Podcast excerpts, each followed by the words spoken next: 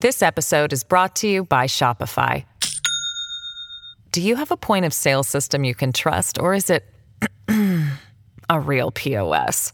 You need Shopify for retail. From accepting payments to managing inventory, Shopify POS has everything you need to sell in person. Go to shopify.com/system all lowercase to take your retail business to the next level today. That's shopify.com/system.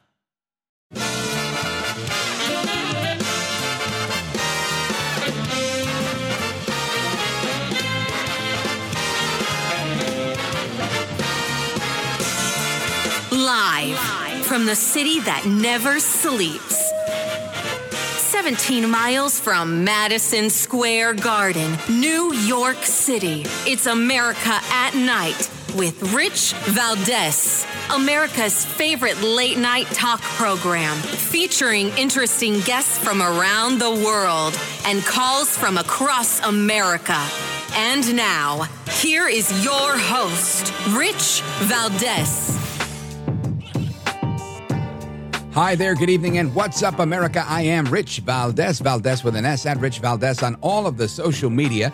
Welcome to the Thursday night edition of the program. If you want to join the conversation, give us a call 833 482 5337 8334 Valdez. And plenty to, to discuss today. The, the news doesn't stop. There's a bunch of domestic stuff I want to get into because there's obviously um, the impending speaker debacle. We're going to tackle that at the bottom of the hour. But I want to get into a couple of other things because uh, Hunter Biden obviously pleaded not guilty to um, his gun charge, which again, the gun charge was that he possessed a gun, a gun that they know was thrown into the garbage can outside of a convenience store or a deli. Now it's he didn't do anything wrong, right? Even though he admitted to being um, an addict at the time and lying on these federal documents is part and parcel of being an addict and applying for the gun. Apparently, he says he's not guilty of that. And now today he's asking a judge to dismiss the case. I think that's pretty interesting. Um, I guess that's part and parcel, right, of the um, the defense process and whatnot. But his lawyer, uh, Abbe Lowell, told uh, Magistrate Judge Christopher Burke that he will file a motion to dismiss the gun case because he believes that the July sweetheart plea deal remains in effect and that the gun statute is unconstitutional. The president's son is charged with one count of false statements in the purchase of a firearm and one count of possession of a firearm by a person who is an unlawful user or addicted to a controlled substance, and one count of a false statement related to information required to be kept by a federal firearms license dealer.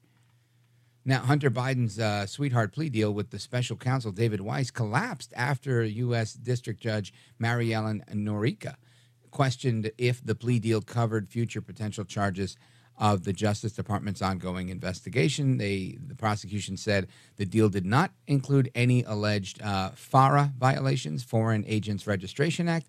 So Weiss and Hunter Biden's disagreement on the plea deal caused Weiss to withdraw the agreement and later charge Hunter Biden with three gun violations, which he did after he himself was elevated to special counsel. And uh, they added, they just had a few days ago, they added somebody to the special counsel's office, another former uh, Biden ally. I mean, you can't make this stuff up. Now, Weiss could still bring the potential tax charges against the president's son, but we don't know what's going on with that. So that's the story with Hunter Biden. And it just makes me think, you know, uh, if you were the son of a president, many people think, well, he's the son of a president. He's going to get off regardless. That's what happens. The, the problem with this is if you were the son of a president and your name was Donald Trump Jr., do you think you'd get off or do you think they'd throw the book at you? Right? So it's not really the question of if you're the son of the president. It's the question of are you the son of a president they like or a president they dislike? And once we start throwing the rule book out the window and treating people differently because we don't like their politics, obviously that's where we get into the mess that we're in. So uh, I know I'm preaching to the choir on this one, but I just think it's fascinating. Now, uh, of course, last week we discussed with one of our callers, Doc, who brought this up. Hang on a second. There we go. Uh, the, uh, the, the foam thing on my microphone was loose. So the um, the idea of this man running away from uh, uh, the country And uh, who I'm talking about is Elvis Chan, who was supposed to appear on September 21st before Jim Jordan's Judiciary Committee and said, Well, I'm out of the country on FBI business. I can't be there right now. He was scheduled to appear today, and he did not show up. So I, I, you know, maybe the caller was right. Maybe this guy's on the run. Who knows? I didn't think that was going to be the case, but it looks like he he's uh, he's dodging Jim Jordan. Uh, now, Elvis Chan, who appeared to lie under oath about his role in censoring Hunter Biden and the laptop story, failed to show up today for his scheduled testimony. And the Judiciary had, Committee had subpoenaed him, like I said, uh, a week or week and a half ago. Chan is now nowhere to be found at the time of the interview. And this is according to the Daily Caller. And uh, according to Russell Dye, who's uh, Jim Jordan's chief of staff, he says everything's on the table for Mr. Chan, including contempt. So we'll see what happens. Now, we know if you're held in contempt and you are of one party, you just laugh it off. If you're held in contempt and you're with another party, you get leg irons, shackles, everything, you name it, they put you in the tombs. So it's interesting. Now, Chan's testimony was initially expected to take place on September 15th, until a dispute between the committee and the DOJ resulted in Chan's uh, interview falling through. So now the Judiciary Committee sent an initial subpoena for Chan to testify, and of course, that's failed as well. So I don't know where we stand with Elvis Chan. Um, may, maybe the caller who was right. I, I don't know if it was Doc or somebody else who called in on that one. And I said, I think he's going to show up. I, perhaps I've given too much of a benefit of the doubt to Elvis Chan. What does Elvis Chan? When did he know it? Where is Elvis Chan? I have no idea. But that's what's going on with that. Then we have some other news. Let me see here. What's the next story I wanted to talk about? Hold on a second. I'm, I'm going faster than I, my brain can move. All right. This is funny. We'll do that one a little bit. That's funny. That's not so funny. I want to talk about Jim Jordan. Now, Jim Jordan, you know, he's uh, announced this run for speaker, and uh, I think he's got the best shot of winning. He seems to have a tremendous amount of support. Um, there's a, a, piece in the Washington Examiner uh, indicating what Jordan thinks it would look like if he uh, becomes Speaker of the House. And I think that's pretty interesting. Um, according to the piece, it says the Ohio Republican painted a picture of what a Jordan speakership would look like, outlining his plan to avoid a government shutdown, resolving disputes within his Republican conference, and what policies he would focus on, and where the multiple investigations that are currently going on would stand if he departed from the chairman role. Now, I don't know. One of the things he said uh, this morning on Fox News was I think the first thing you do is you pass the bipartisan bill that's in the Senate. We take up that bill here in the House and we pass it. It's a no shutdown act. Jordan referred to the bipartisan bill introduced by Senators Lankford and Hassan as the Prevent Government Shutdowns Act, requiring all members of Congress to continue working if appropriations aren't passed on time. If funds do run out, an automatic continuing resolution would be enacted on a rolling 14 day period, and those would go back to back until they get something figured out. Again, uh, I'd love to hear about a budget being approved, but uh, I see this as a step in the right direction, but one I think that doesn't go far enough. Uh, but again, he's there and I'm not. So I, am guessing he figures if we go for trying to pass a budget, which we haven't done in a million years, um, this is probably the, the next best step that he believes he can pull off. And one thing I know about Jim Jordan A, he's a fighter, and B, he's got a lot of friends uh, on the Hill and uh, a lot of people in the Republican conference like him. I'm not saying everybody likes him, but a lot of people like him. And to me, I think he's probably got the best shot. So we'll see how that goes. He continued and say uh, this would take the whole shutdown politics, uh, shutdown scenario, shutdown stuff off the table. You do that, and then you focus on the legislation. And frankly, if we need some kind of continuing resolution or some stopgap measure, I think it would go all the way in the next year. Uh, I, I, agree. It's an optimistic view. I hope it works. It's definitely better than the way we've been doing it. Uh, he continued to say that the way the debt ceiling was done, if you do a spending bill into the next year, there's an automatic cut that kicks in. And that's an incentive for us to get our work done and focus on the policies we want uh, for these 12 appropriation bills. So it sounds like a plan. We're going to work on um, inviting Jim Jordan on the program so he can explain this a little bit better. Uh, also have some invitations out to other members of Congress because I want to get different perspectives on what's going on so that we can keep everybody up to speed on what's happening. Uh, so we're going to continue to monitor this stuff. We're going to continue this discussion. Of course, I'm looking forward to your calls. We're going to be taking your calls all night. 833 482 5337. 833 4 Valdez.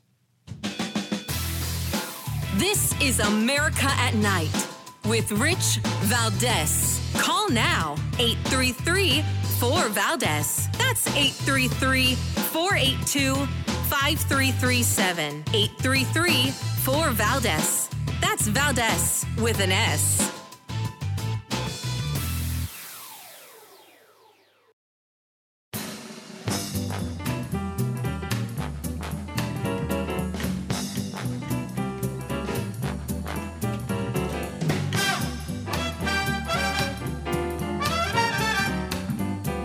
America at Night with Rich Valdez. Matt Gaetz just got schooled by AOC and others. He was totally manipulated into doing this. There were eight so called Republicans that got together with 208 Democrats to oust the Republican Speaker. I mean, I can't believe he's that stupid to be used to be manipulated by AOC and others to, to create this outcome. That was Congressman Garrett Graves, Republican from Louisiana, uh, who is a right hand man to Kevin McCarthy. He said, quote, Matt Gaetz just got schooled by AOC, all out crazy, my least favorite congressman from the from the Bronx and Queens. And he says he was totally manipulated into doing this. Um, there were eight so-called Republicans that got together with 208 Democrats to oust the Republican speaker. Now, I don't know Mr. Graves. He's welcome to come on the show if he'd like to discuss this. Uh, all I could say is I I hear the criticism and I haven't really responded or opined on it myself because I I I, I see why people could set this up and say that you know uh, AOC and Matt Gaetz came up with this plan to uh, get rid of McCarthy. However, what benefit does AOC have in getting rid of McCarthy? Would AOC prefer Jim Jordan as Speaker, or would she prefer Kevin McCarthy? My point exactly. So I feel like this is just uh, a little bit of rhetoric. It's very heated. There, there's a lot of guys that are out to get Matt Gaetz. They want to expel him. They want to do this. They want to do that. And uh, it's it's interesting. There's a piece in the Hill says GOP aims fire at Gaetz after McCarthy ouster.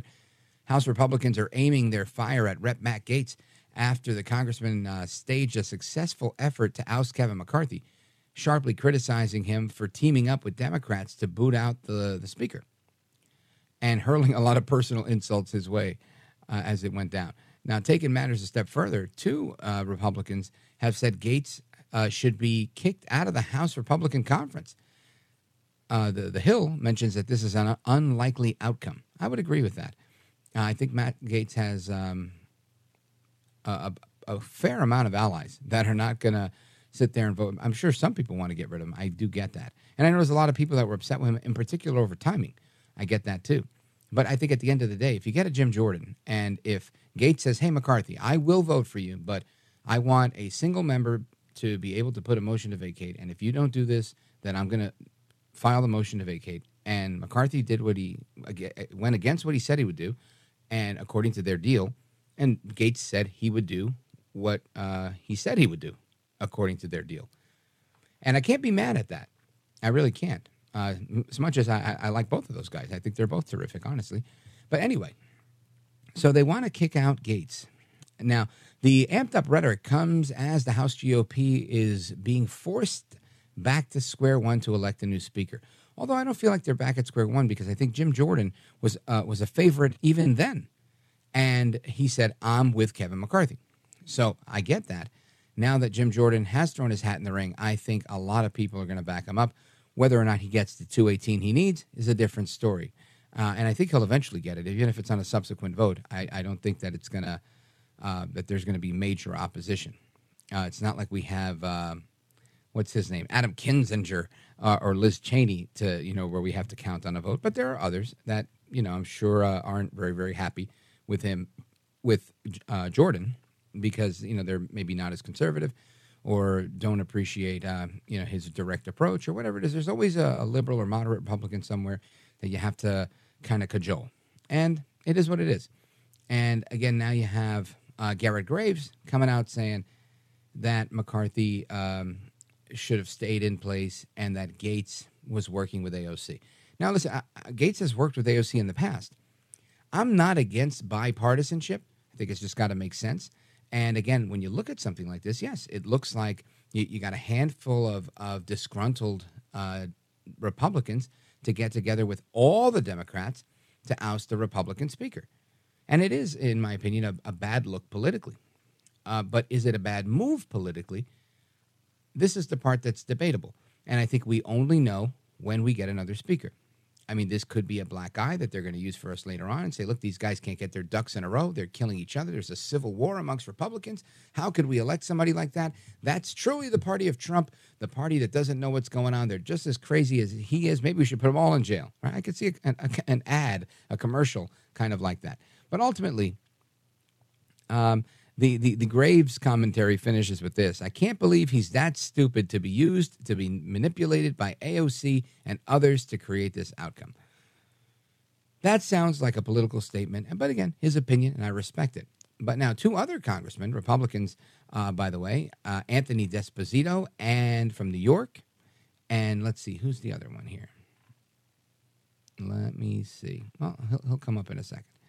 Uh, but either way, both of these guys they um, they're saying that this is an act of heresy, and uh, D'Esposito says he's literally taken one of our oldest institutions and put it on a downward spiral all over selfish needs. Now, I can understand somebody being mad at a single congressman for doing something selfishly, for doing something for self preservation, for doing something to grandstand, for doing something um, over a personal vendetta. I can totally understand that. However, I don't know that that's the case here right? There's all sorts of opinions going on. And even if that was an ulterior motive, I think that there was enough of the facts on the table where they were very public in their deal. And they said, look, here's the deal that we're, we're ironing out. And Congressman Ronny Jackson said it last night, and he voted for McCarthy. But he said, I believe that Kevin McCarthy's days were numbered because of the moves that he was making. When you move a certain way, people are going to look at you a certain way. And I get that. I get that. As much as I like the guy and I think he's effective at you know reaching across the aisle and doing what needs to be done, um, I realize sometimes that is a problem. I get it. I'm a very fair guy. I try to be very fair. I'm not here to torch everybody down to the ground. Sometimes I am, but I realize I, I worked for a congressman many years ago, Congressman Scott Garrett, and I learned a lot about how things work. And you really, I don't believe you can survive without the collegiality uh, that goes with working with everybody even like this radio show. Um, this is why I allow people that disagree with me to get right to the front every time they call, and I put them on the air and I give them time, and I try not to cut them off because I want to hear what the other side has to say. Because ultimately, the other side is my daughter's school teacher. The other side is the person making me coffee in the morning. The other side is somebody pumping my gas because I might get gas in Jersey where somebody else has to pump your gas. Only state in America where somebody else pumps your gas. And my point is, we live, we must coexist. I can't live in a world where I'm going to, I'm going to up and move to a very conservative red county. God bless you if you've done it. Good for you. Not in the cards for me. Uh, I'm a New Yorker stuck in New Jersey, and this is one of the bluest places ever. If I want to go on a date, trust me, she's a liberal, right? It's super hard to find a conservative girl around here. So, my point is, uh, we all live in different circumstances and we have to coexist. So, I understand getting along with people. I also understand sticking by your principles, not bending uh, in in in the face of an adversary. And and it's a it's a in my opinion it's a balancing act, is all it is. Now, of course, you have to stick to your guns and have principle.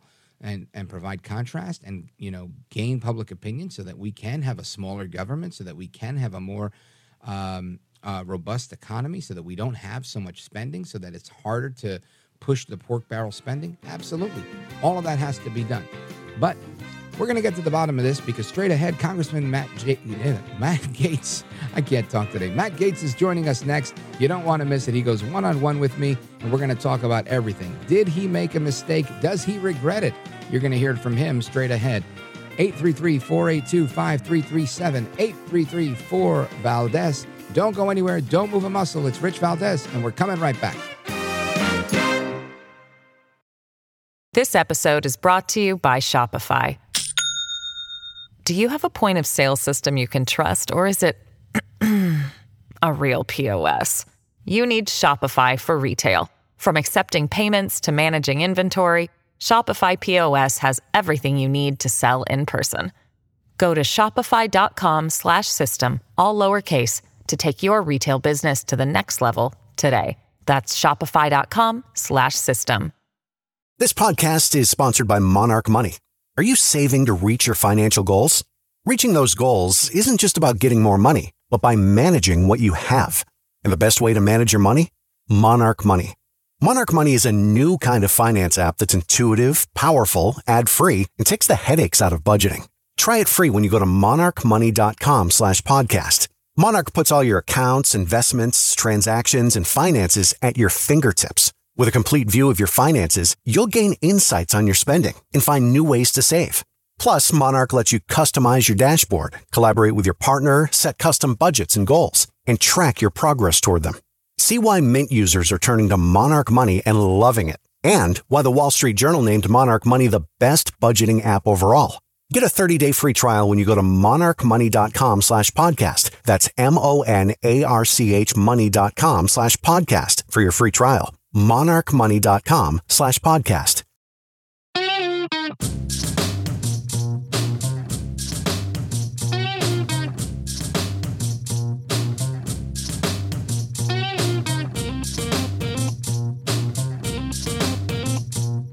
Well, thank you, Rich, and thank you for everything. I know you very well, and I have I listen, but I have a lot of people that listen, and they love your show, and I appreciate it very much. America at Night with Rich Valdez. Why do you think Jim Jordan's in the catbird seat?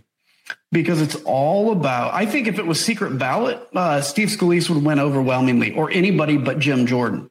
But what you're going to start seeing, Anderson, is on the emails, on the fundraising, uh, fundraising, on you know, other cable news networks. Jim is going to be now the new litmus test of are you a true conservative or not? Steve Scalise won't be. It'll be Jim Jordan. And so there will be a slow acquiescence of everybody to Jim Jordan. That's my prediction. I certainly hope for the country I'm wrong. But I'll also say this if he becomes speaker, it will be interesting to see how a shut it all down kind of guy actually governs a country. That's uh, Adam Kinzinger on CNN with Anderson Cooper saying that he believes that people wouldn't vote for Jim Jordan. I want to get to the bottom of that and a couple other things with our guest, Congressman Matt Gaetz from Florida. Some say he's a bomb thrower, some say he's a patriot. We've got him on the line to give us the breakdown. Congressman Matt Gaetz, welcome, sir.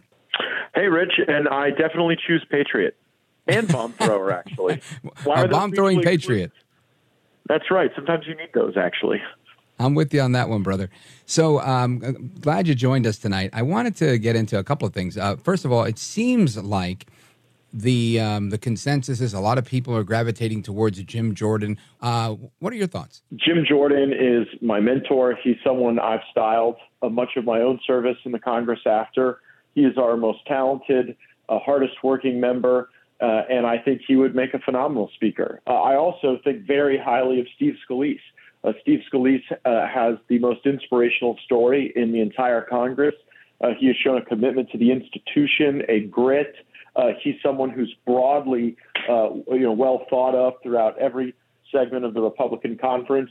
Uh, and you know, then you get the wild card, right? You've got President Trump mm-hmm. saying, "Hey, if you need somebody to be interim, he may be coming to Washington D.C. on he on might Tuesday. come in clutch." So, I guess if you know, if the options are Jordan, Scalise, or Trump, uh, the one thing we know for certain at this stage of the game is that the House of Representatives will be led by someone who is more conservative, more principled, and better thought of than the prior speaker. And in that sense, we've got an upgrade. Now, when we talk about that, and this was something I was I was um, wargaming a little bit with um, your colleague Congressman uh, Ronny Jackson with with the tight or I should say slim majority that you guys have. We, if we put somebody um, that that can't, if three people decide to go for Trump, it, it, may ruin the whole thing, right? You won't get the 218, or you just might get the 218. Do you think a lot of people are going to put forward uh, Donald Trump for Speaker, and would it matter, or would we just have to go more rounds of votes to finally agree on somebody? Well, it may be the case that. Uh, you know, for a round, people want to show a symbolic uh, gesture of support to President Trump. I nominated President Trump back in January, actually gave yeah. a nominating speech for him. So I, I see the vision in that. But at the end of the day, my expectation is that um, most people will want to be where a majority of the conference is on this, uh, particularly you know when you've got multiple great options before us. So I'm all in. If Trump wants to do it, uh, I I could really get behind that uh, because I know he's got a lot going on right now with the campaign and having to kind of single-handedly samurai off all of these nonsense legal matters that uh, mm-hmm. the Democrats are using in, a, in an aggressive lawfare strategy. And uh, the House of Representatives is really the sole institution that the American people can uh, believe in right now and have hope in for conservative uh, change and for some test and, and check against the Biden administration that's been weaponized against them. Now, a couple of other colleagues of yours, uh, Graves and D'Esposito, uh, they're saying uh, they're really upset with you that you've torn down the institution. There's some talk about trying to make a move for expulsion, which doesn't seem like it would take um, have any legs. What's your reaction to that? They want to expel me because I followed the rules and demanded that our leadership follow the law to write a budget. Think about what that says about where things stand in Washington, mm-hmm. D.C. right now that if someone says, look, you know, since 1974, a law has been on the books requiring the Congress to write a budget.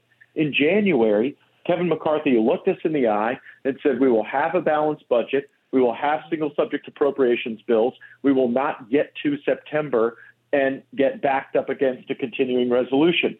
And instead of doing the things he promised, he sent everybody home on a six week vacation and then, uh, you know, reverted to the old Washington muscle memory of continuing resolutions to back people up against the holidays. And I've been here for seven years. I'm willing to die on the Hill to get a spending strategy that puts downward pressure on spending. And I know that McCarthy wasn't taking us there. I knew it with absolute certainty. And I knew that he was doing so in violation of this power sharing agreement that he had entered into with House conservatives in January. So if we were going to allow that January agreement to just be in open and raw breach, then we would look less serious and people would believe in us less. And I think right now, folks have to be able to have some hope that there's someone here in Washington fighting for them. And it wasn't Kevin McCarthy. It sure could be a Jim Jordan, a Steve Scalise, a Donald Trump. Yeah, I'm, I'm with you on that. I, I, totally get that. I mean, those are the rules of the game. He agreed to those rules of the game. You held him to account. Uh, some of your critics are saying that this created an unnecessary mess that uh, empowers Democrats. Uh, what do you say to that? Well, the unnecessary mess that empowers Democrats is not us booting McCarthy and taking a few extra votes to upgrade the position. The complete mess that empowered Democrats was the debt limit bill that many of my critics voted for. A debt limit bill that not only increased the debt limit, that, that, that totally suspended the debt limit until January 1 of 2025. So the, the very people who gave Joe Biden an unlimited amount of leash to drive up debt in our country, to uh, drive higher interest rates, to drive up higher costs for household goods, they think that a few extra votes in Washington, D.C. is disruptive. I believe that the collapse of the American dollar would be disruptive, and that's what I'm working to stop. Do you think that McCarthy didn't take your threats seriously? Earlier in the week, I played a clip of him on uh, one of the Sunday shows saying, Oh, Matt's this and Matt's that, and, um, you know, bring it on. And you brought it on. Uh, do you think he didn't take the the threat seriously that you would actually exercise a motion to vacate? I don't know, and I regret that it got to this point. Honestly, I gave a very serious speech on August 31st on the House floor, and I laid out the things that the Speaker had to do, and I stressed that it was within Kevin McCarthy's total control whether or not he would face a motion to vacate, because contrary to what you've heard from my critics, I wasn't making demands on Kevin McCarthy to compel some sort of action from Joe Biden or the Senate, some impossible task, right? It's not an impossible task for the House of Representatives to put up a balanced budget like he promised. It is not an impossible task for the House of Representatives to have a plan to fund the government through single subject spending bills like he promised. So these were things he could have done. He chose not to do them. And I don't think that was just uh, ignorance or poor judgment. I think it's because that's how the lobbyists and the special interests who owned Kevin McCarthy accumulate power and enforce their will. Because if everything's backed up where it's one big up or down vote on everything, you've got a few people with some green eye shades and a back room writing the entire budget of the government of the United States of America. And if you buy off the right politicians at the top, that means your interests they're going to be reflected in that legislation. And what's good for the American people gets downgraded. And I've seen it year after year after year. And I was willing to do what was necessary to break the fever uh, uh of that of, of, of that inclination so here we are, and, and my hope is, you know, as a conservative bystander, I'm looking at this and I say, well, you know what? It looks a little ugly right now. People are freaking out. But if we end up with a Jim Jordan, I think we're in way better shape than we were before, and, and that's a good thing. Uh, there's also the, you know, the, the question of timing, and I get it. Sometimes it's not a right time to pull the trigger on on keeping your word uh, and with the middle of the CR and another CR, and, and that's exactly what I th- sounds like you're, you're debating is not putting forth any more CRs and actually balancing a budget. D- do you feel that we're actually going to get to that stage? Um, hopefully, what you did isn't in vain. Look, this the, the fight is not over. The, Kevin McCarthy uh, moving out of the speaker's office is not a reason to uncork the champagne. We have to get to the deliverable. I viewed him as a barrier to that deliverable. But the deliverable is the, the budgets that balance, uh, and it's certainly the bills that are presented for individual scrutiny and review with open amendments for Republicans and Democrats to offer their ideas uh, to reduce spending. Uh, I do think we've got uh, upgrades at the position across the board with either Jordan or Scalise. Uh, I think I think highly of those guys, and uh, my you know I'm not certain that either of them is a thousand percent committed to my view on fiscal matters, and, and that's why, frankly, I haven't decided uh, which of the two to support because I want to have a real clear conversation with each about their plans to reduce spending. If you don't think either of them are on board with your vision, why not throw your hat in the ring? I think there's a lot of people that would like to see you as speaker. Well, I would make a great leader. I just have far too few followers. And uh, I think, you know, eh, I joked with someone earlier today. I, I, can't even keep a food tester in this town because they keep dying on me. Um, but uh, my my role in the movement is not to be, you know, at the helm of the House of Representatives. But I, I do hope that that I am, uh, you know, a weighted keel of the vessel, and that I can keep us, you know, steady and and going in the right place uh, despite the turbulent waters. And to me, that means breaking this corrupt cycle that has empowered the special interests, that has driven up, you know, just the cost of everything. I mean, $700 every month uh, is the increase to every American family when compared to the same time last year. In 99% of American counties, the average income does not give you affordability to be able to buy a home. And these are the consequences of irresponsible decisions in Washington.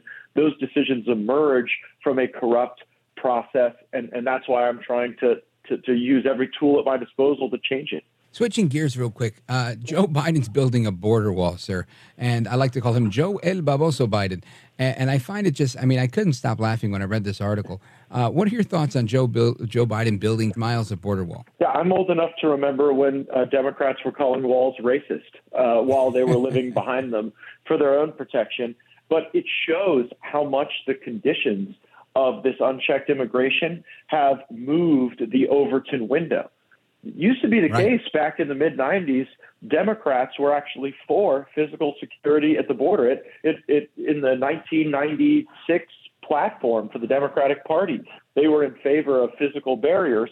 And the, the wokeification of the Democratic Party led to these sanctuary jurisdictions and the ability for illegal aliens to get all kind of welfare benefits, health care, transportation, child care, education, um, you know, and it put an incredible strain on communities and on social safety nets that, of course, we want to preserve for our fellow Americans and, and people who are here legally. So that I think has really caused an awakening. Uh, in every political survey I've seen in the last month, the number one issue is uh, immigration. And that's because people can see with their own eyes that the Biden administration has created conditions of chaos on purpose uh, at the border And so I think this is a signal that uh, that the window's moved and we're winning the argument. Now we've got to get the policies in place so that there's not the incentive to come here illegally in, in mass. I hear that, brother. And uh, from your lips to God's ears that we can get that done. Folks, we're on with Congressman Matt Gaetz, Republican from Florida. Congressman, I appreciate you taking the time to be with us. Uh, you're a gentleman, a scholar, and a patriot, no matter what they say. Keep throwing the bombs. All right, man. Thanks so much for having me. You got it. Take care. Folks, there's more to come straight ahead. Don't move a muscle. It's Rich Valdez, America at Night. This is America at Night with Rich Valdez. Call now 833 4 Valdez. That's 833 482 5337. 833 4 Valdez. That's Valdez with an S.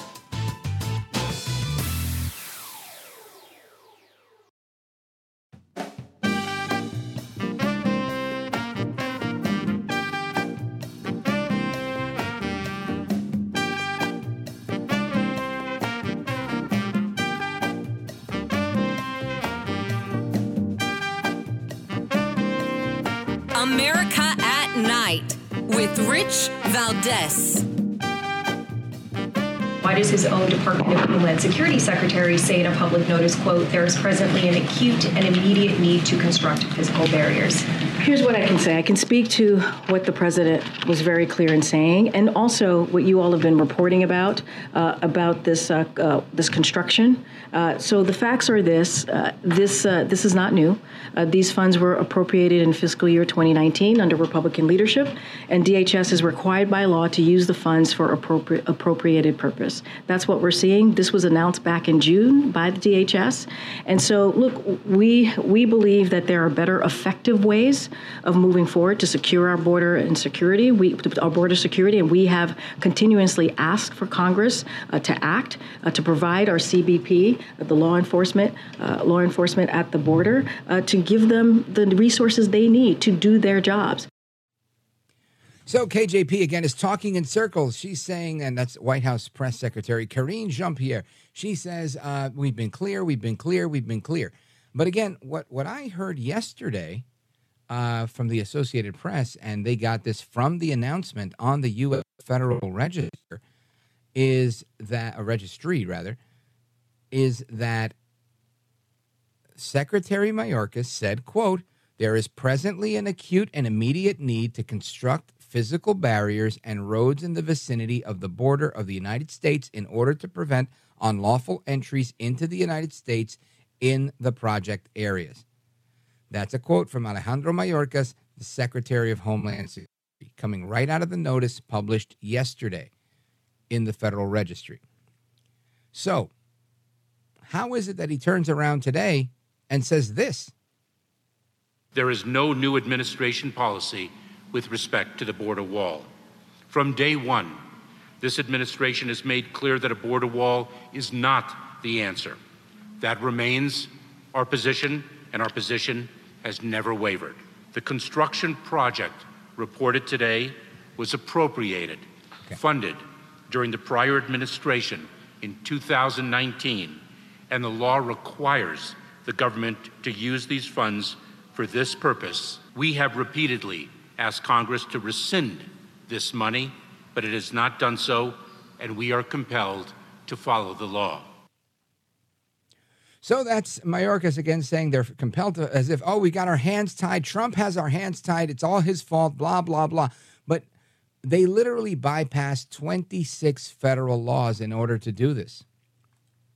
So, uh, how do we how do we go about this? And again, uh, the the quote from the from the Federal Registry says that they cited quote high illegal entry. So I'm I'm just not uh, clear here how you say one thing in writing, where you're you're moving forward with the building of the wall, and then you come out and say, well, no, no, it's not the wall. And I'll tell you why. Because politicians talk out of both sides of their mouths, and typically it's the Democrat politicians that are mainly doing it. But again, they're probably all guilty of it, and it's a fair statement. This one, this one isn't working. So, folks, stick around. We got more to discuss on this and everything else, plus your calls 833 482 5337 833 4 Valdez. This is America at Night with Rich Valdez.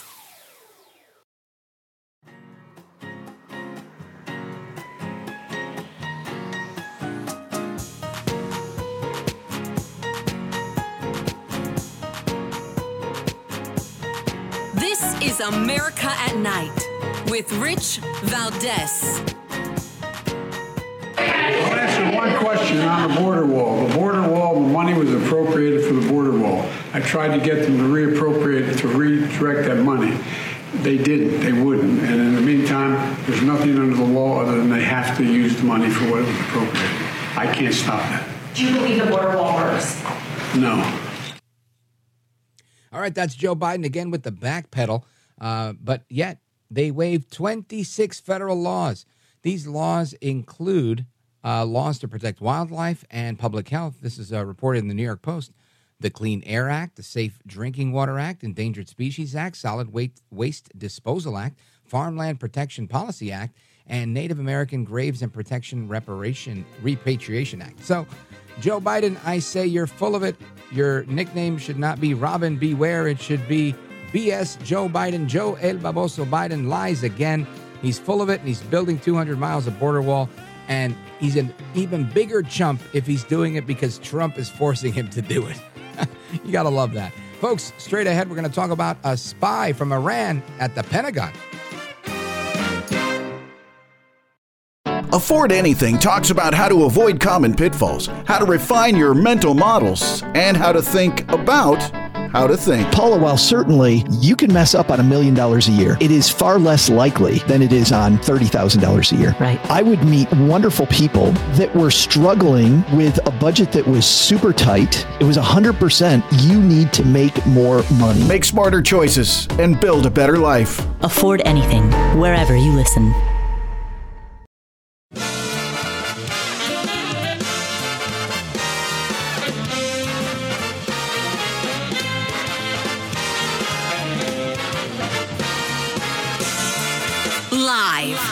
The city that never sleeps. 17 miles from Madison Square Garden, New York City. It's America at Night with Rich Valdez, America's favorite late night talk program, featuring interesting guests from around the world and calls from across America. And now, here is your host, Rich Valdez. Hi there, good evening, and what's up, America? I am Rich Valdez, Valdez with an S, at Rich Valdez on all of the social media. And our phone number, if you want to join our late night national town hall conversation, give us a call 833 482 5337 833 4 Valdez. And uh, as I was mentioning earlier, there's a bunch of things going on uh, with the news today. There's um, a new report that the FBI is now weaponizing its resources to monitor Trump supporters in the run up to 2024. I wondered why there was a black SUV following me the other day. Now I have an inclination of why. Now, uh, I want to talk a little bit about domestic policy and foreign policy, kind of where the intersection thereof, if you will. There's an excellent piece in Tablet magazine, and it here's well, let me give you the headline. Watch this. High level Iranian spy busted in Washington. It's actually a spy ring. Uh, the trail that leads from Tehran to D.C. passes directly through the offices of Robert Malley and the International Crisis Group. Now, one would think it is the job of every spy to get a job in industry and government and report back to their country. Uh, but one would also believe that in the United States, we have better counterintelligence protocols than others, and that we would catch these guys. So thankfully, we did catch these guys. But I'm just shocked that you know um, th- this is going on in you know in, in right in D.C. And um, perhaps that's my own naivete. I'm pretty sure there's a, there's a ton of spies in D.C. Uh, posing as diplomats, posing as many different things. Uh, but I want to get to the bottom of it. I want to do it with our buddy Lee Smith. He's the only other Puerto Rican I know that, the only other conservative I know born in Puerto Rico. Lee Smith, welcome, sir. Rich, thank you so much for inviting me on tonight uh, to be with your great audience, and thanks for the cool introduction. Uh, you bet, you bet. Now, folks, uh, we've had Lee Smith on before. He's a columnist with Tablet Magazine, And Lee Smith, your headline here high level Iranian spy ring busted in Washington. Tell us about it. Yeah, well, uh, actually, uh, our national security apparatus hasn't done anything about it yet. Um, it, it, was a, a, a, a, tranche of emails, Iranian government emails between a number of different figures uh, who uh, work in Washington, D.C., at various think tanks that gave evidence of what was going on. This uh, Iranian spy unit was set up by the regime in 2014 um, to help push uh, push Iran's interest in the negotiations over Iran's nuclear program uh, when during the Barack Obama administration. And so what we've seen 10 not 10 not quite 10 years later, but nearly 10 years later, we've seen now that one of the uh, one of the members of this spy ring, a woman named Ariane Tabatabai, was uh, employed at the State Department starting in February 2021 and is now at the Pentagon. Now, astonishingly, Rich, this person is still at the Pentagon, even though these emails are now in public, even though a number of different stories, in addition to mine, have been published.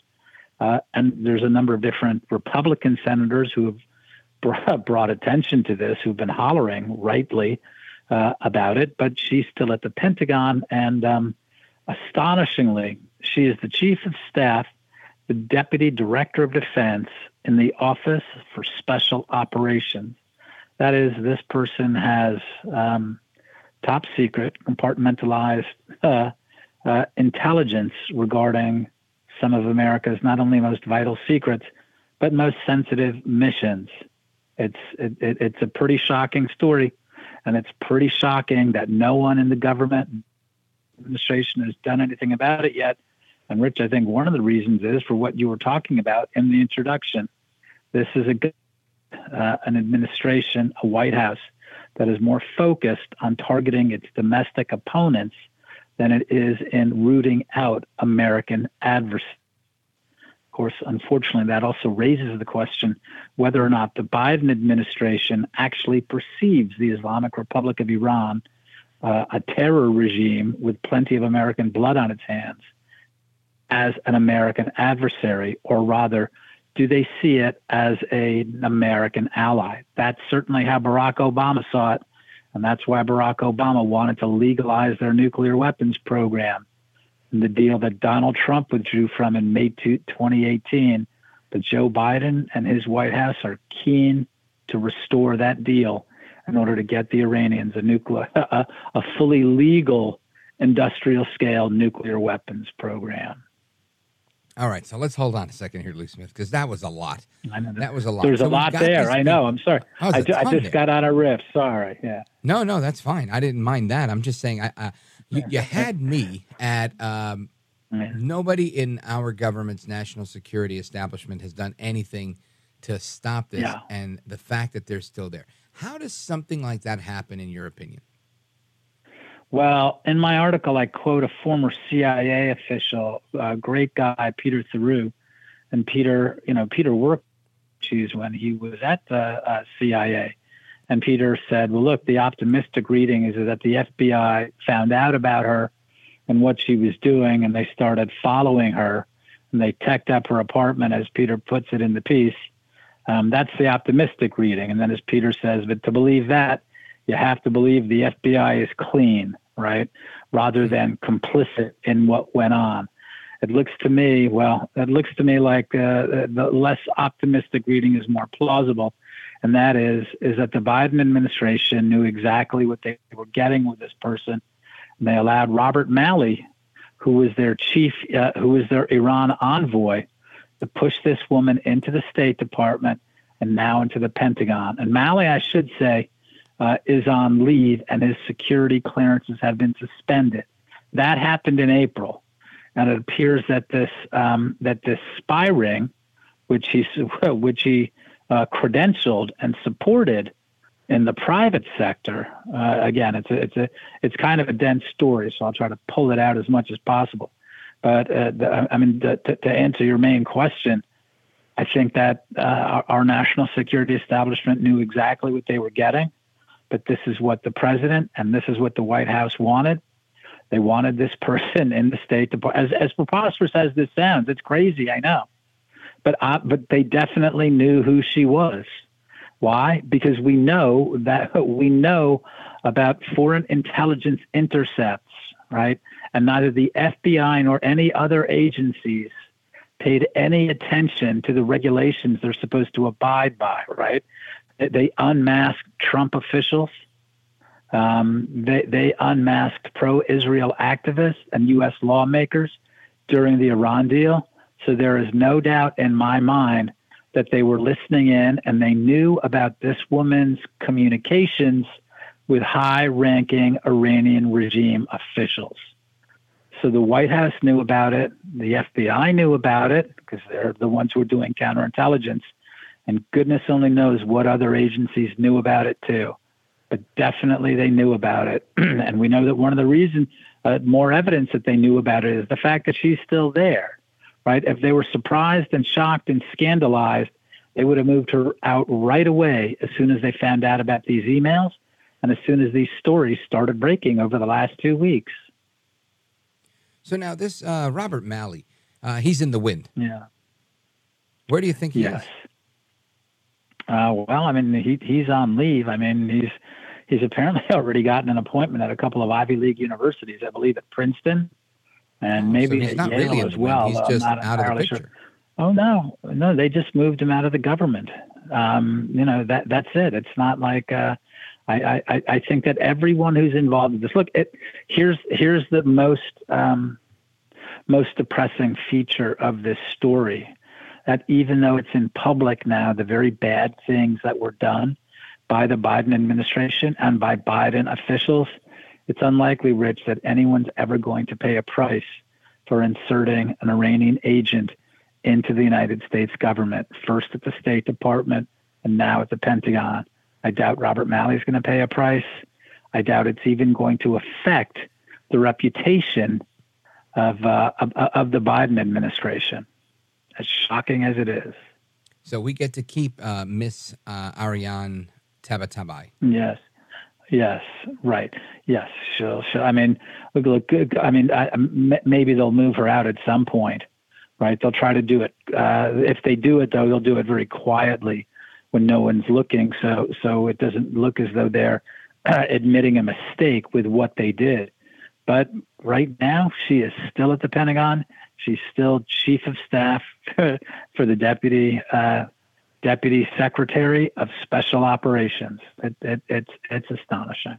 And that's Christopher Maier. Now, again, uh, just Yeah. pure speculation. Do you think Christopher Maier's uh, un unwitting participant in this? Do you think he's fully aware? Is he part of this uh, this uh, spy ring as well? I don't. I don't know. I mean, that, that, that that's a very good question. Whether he, you you would think that uh, you would think that they have pretty good intelligence in the Pentagon too. I would, I would hope. And people would start asking questions. Say, okay, so where did she come from before? What are what are her? And as as I go through the story, you know, the the CIA uh, former CIA official I talked to says just you know one of the things to get clearances in they grill you on all your foreign contacts.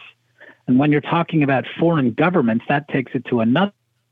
And then when we're talking about what uh, what our intelligence agencies call non-frat governments, those are, are those are real American adversaries like China, like Russia, like Iran, like Cuba, Venezuela may be on that list right now. I'm not sure. But once you're talking about someone who has high-level contacts with non-frat governments, I mean that I mean th- that that should prevent entirely anyone from getting any sort of clearance. So I, I don't know what role uh, Mr. Maier at the Pentagon played in this, but I find it unlikely he didn't know about this. It seems that everyone in the U.S. government who needed to know would have known about it. Shocking. It really is. I mean, again, I should Yeah. say disappointing, but not surprising because, you know, it really Oh, doesn't shock right. me, but it is disappointing. Folks, we're on with Lee Well, Smith. Go ahead. No, uh, what, uh, no, I was just going to say that this is, you know, this is part, unfortunately, of a long tradition right now, and it, unfortunately, it's not just Democrats Rich, you know, a lot of Republicans have done bad things. I mean, one of the things I've been looking at, and we may have talked about it, is the long U.S. relations with uh, with the Chinese Communist Party. I, I, I mean, the, the amount of stuff that's going on throughout our government, both in the executive branch and the legislative branch, it's just amazing. So maybe they've just come to take this for granted that this is how Washington now operates. Yeah, it's a, it's a pretty depraved culture, uh, lamentably. And uh, Lee Smith, he is a columnist with Tablet Magazine. We're going to continue our conversation. He's got another excellent piece here in the Tablet. The war on Trump is a war on millions. I want to get to the bottom of that as well as uh, there's just news every day of Trump. You can't say this, you can't say that, yet he's got a great statement every day. So I kind of love that. Anyway, folks, we're coming right back with Lee Smith. Don't move a muscle. This is America at Night with Rich Valdez.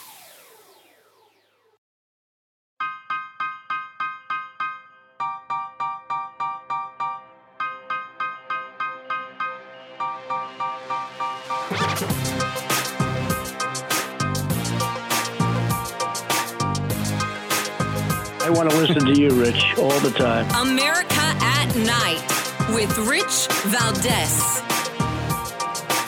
All right, America, welcome back. Rich Valdez, our guest, Lee Smith. He's a columnist with the Tablet Magazine. And there's a, a bunch of news all the time about Trump. And uh, I want to get uh, Lee Smith's take on a number of things because there's just a lot. There's just a lot out there. Uh, Lee Smith, what's your take on what's currently going on uh, with uh, the 24 election, and in particular Trump, Trump's current legal dilemma? Well, not not knowing much about the law, I'm hesitant to give too many opinions about that. Though, since I have been following uh, Justice Department and FBI corruption for a little bit now, and I know so a fair amount about too. that. Well, well, let's let uh, let, let let's leave that for another time. um, but yeah, I mean, my sense is that these are all ginned up. They're all phony charges. They're all phony indictments. And um, you know, I, I, I, I, one of the things I think we have to real things we have to recognize is that they're they're scared of Donald Trump. Now, there's a theory that's been circulating, and I hear it fairly often. I'm sure you do too, Rich, and and and and folks in your audience too. This idea that oh no, the Democrats are just going after Trump to try to elicit a whole bunch of sympathy because they really want to run against Donald Trump and they're scared of DeSantis or Nikki Haley or whatever yeah, they're supposed to I've be scared that. of. That- yeah, that's just not how the Democrats operate. They're Right. trying to destroy Trump to destroy Donald Trump, right? They're going after Trump aides. They're going after his lawyers. They're going after Trump supporters. They're not doing this to elicit sympathy. There's no bank shot involved here. That's too clever for politics. Politics, it's, it's, it's all big colors, big shapes. They just want to destroy Donald Trump. Um, what that tells us is, as as we've heard from some uh, from some you know big Democratic Party bosses like Donna Brazile, they're scared of Donald Trump. They believe e- even with everything they have going, even with the press in their corner, the intelligence services in their corner, big tech, even with all they can do as they did it in 2020, even with with all the election laws that were unconstitutionally revised, they're still terrified of Donald Trump, and that's why they want to destroy him. Um, so for me, uh, you know, Rich, I don't know about you, but I, I haven't had a whole lot of faith in polls the last few years. I kind of see them in the same context as the regular, you know, mainstream media. You know, there's something you can learn from it, but they're not entirely credible. I think that I, I think the big thing is we see all of their moves against Trump. We see it in the federal charges. We see the state charges. We see what's going on in um, Manhattan courtrooms. They're worried about Donald Trump.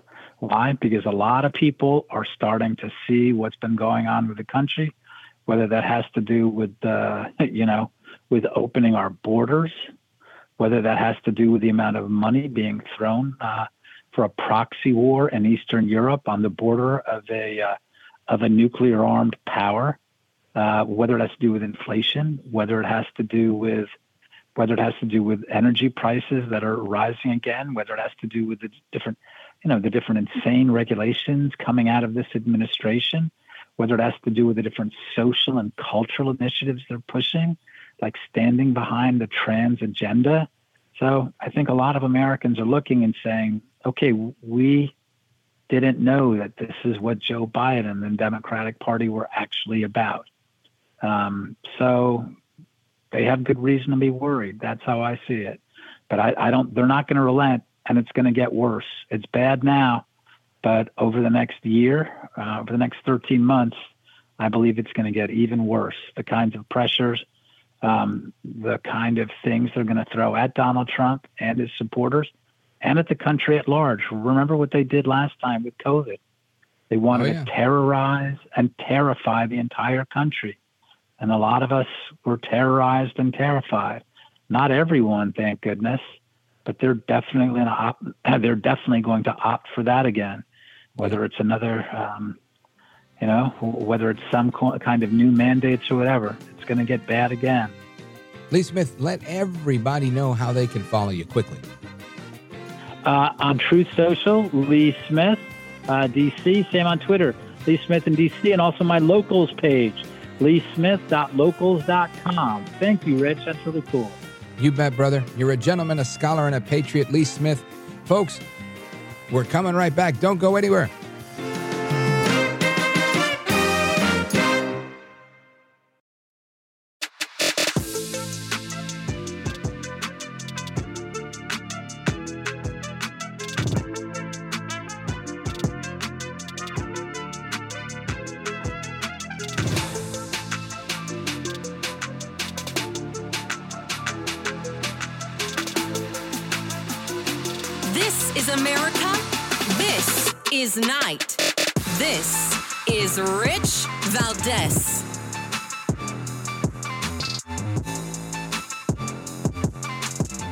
America, welcome back.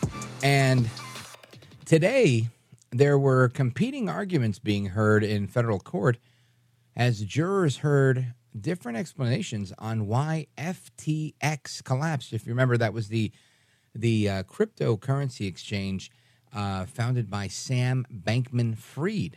This guy Fried was into a lot of things, and he got into a bunch of trouble. And um, it, it, just, it, I find it interesting that I, I didn't read about this until just a little while ago. And why? Because the, the headlines are dominated by who's going to be the next speaker, is Trump going to be the temporary speaker, and all sorts of other stuff. And, you know, when we look at the, the world of finance and economics and all of this crazy, there's so much going on in the news and so little to be talked about lately. At least when you look at, you know, some of the uh, the big legacy media. So I want to talk about the the latest with the student loan debacle because people are now expected to pay back their their loans as of a few days ago, right? Starting October 1st, people had to start paying back their their debt. And the average federal student loan debt is $37,000, uh, just over that, $37,338. And I, um, you know, I think I, I probably have have had that much in student loans myself, and it's just interesting to see how this is happening, and and uh, the administration, the Biden administration's constantly conjuring up a new way to try to make this go away for people. I think a in an effort to earn some votes, and b really because they they truly have a belief that government is in place for that purpose to say, oh, we can cancel your debt. And there are people that believe that they they should borrow money from banks. Just imagine if I went to a friend of mine and said, hey, listen, I'm going out, I'm going on vacation. And, uh, you know, I spent more than I thought on the ticket. Um, can you loan me a thousand bucks? I'm starting a new job soon and I will, uh, I'll pay you back next week. Next week comes around and I, I say, you know what? I didn't get that job, so I'm going to need you to cancel my debt. How does that even work? It doesn't work. So that's why I want to talk to Bill Dendy. Uh, he's a financial advisor with Raymond James, and he's our guest. Bill Dendy, welcome, sir. Hey, it's great to be with you. And it's interesting. We've had a three year hiatus on making these payments.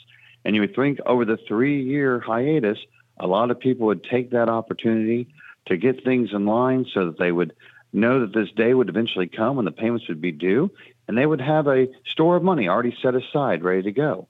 But for a lot of people, either the jobs weren't there or the discipline wasn't there to not expand their lifestyles and put that money aside.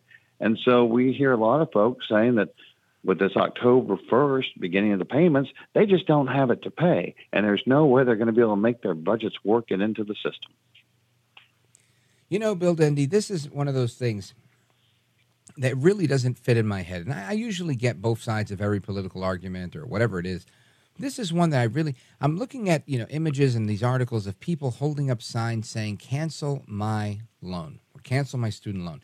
And I'm thinking, when did that become a commonplace practice to willfully take a student loan and then willfully just say, cancel my debt? I mean, we don't do, imagine buying a car and you go, listen, I, I it, it didn't work out how I thought. I want you to cancel. The only time they're canceling your, your car loan is when they repo your car or you pay it off, one or the other. I, I don't understand why it's become somehow acceptable in the minds of anybody that you can go and borrow money, but you don't have to pay it back. What am I missing, Bill Dendy? Well, a lot of these students were led to believe it would work out that way. The administration itself led them to believe that this is going to be a push going forward, and uh, uh, it, it, went all the way to the Supreme Court before it got struck down. So it, it got awful close to having a lot of debt canceled. But keep in mind that even with the broad canceling not being allowed, Biden just this week canceled another $9 billion of debt. And overall, we've canceled $127 billion, $127 billion of the $1.7 trillion of debt for like 3.6 million borrowers. And so there's been a lot of debt already canceled. And th- th- this is the part that got through. And part of it's canceled under a program of people were misled.